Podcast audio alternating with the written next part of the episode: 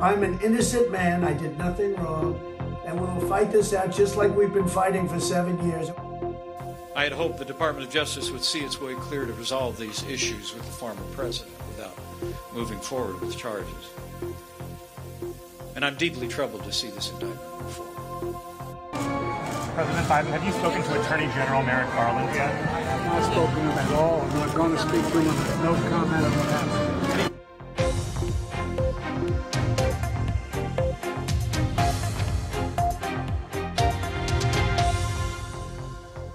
Welcome to the programme. The indictment against Donald Trump has been unsealed. What does that mean? Well, it means we get to see what crimes he's accused of committing. There are 37 of them. We'll bring you all the details. Also, Boris Johnson has rewarded people around him with honours and peerages. We'll look at why it's controversial. And in Ukraine, what actually happened at the dam that collapsed we'll investigate the new evidence. We're going to start, though, in the US with Donald Trump, and the indictment against him um, is there. You can see on your screen. This document tells a story of him taking documents uh, from his time in office back to Mar a Lago, where he lives, and storing them there. And let's take a look at some of the pictures.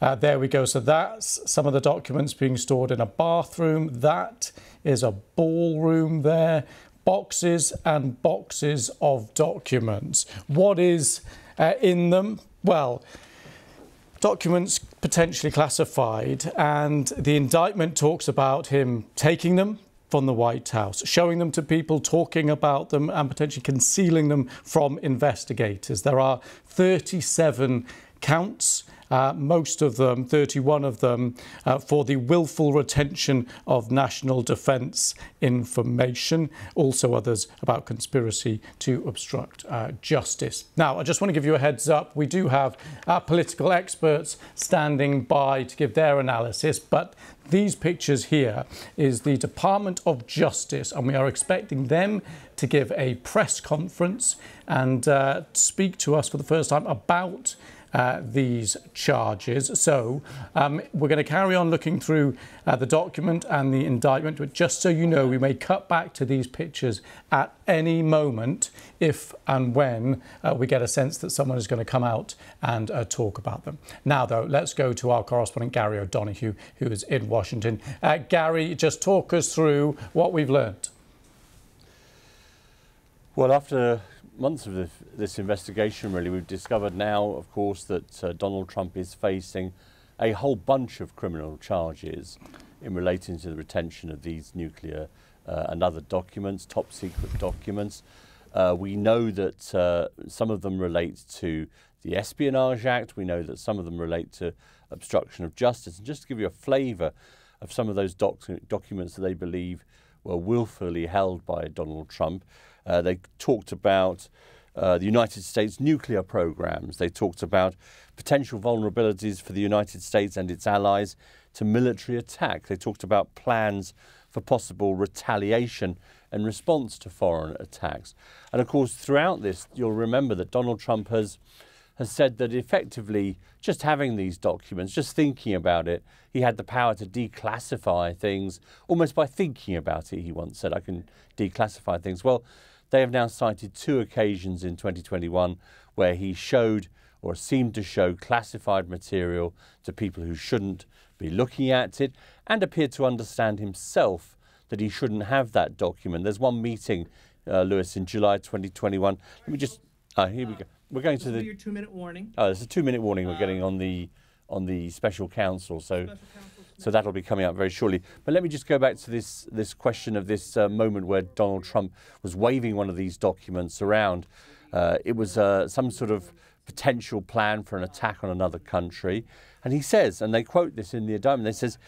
See, as president, I could have declassified it, said Trump. And I'm His just going to jump in says, because it may have been a couple of minute warning, but we're going to listen in now just in case. And then he'll exit off of this side of the stage and through the door. Um, Please, uh, if you have uh, cell phones, please silence them. Any questions?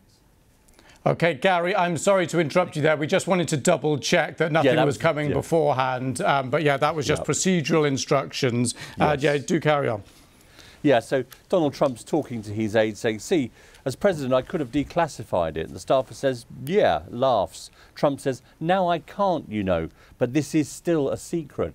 In other words, all this stuff that Donald Trump was saying about his ability to declassify things by just thinking about it, he knew this material, according to the indictment, was classified and he shouldn't be showing it around. So those uh, that tape is going to be crucial as part of this evidence.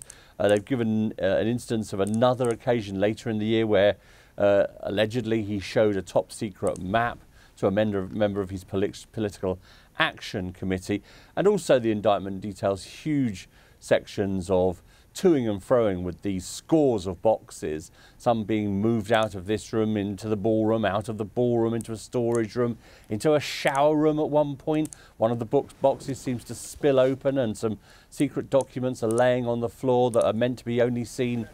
Here he is, Jack Smith.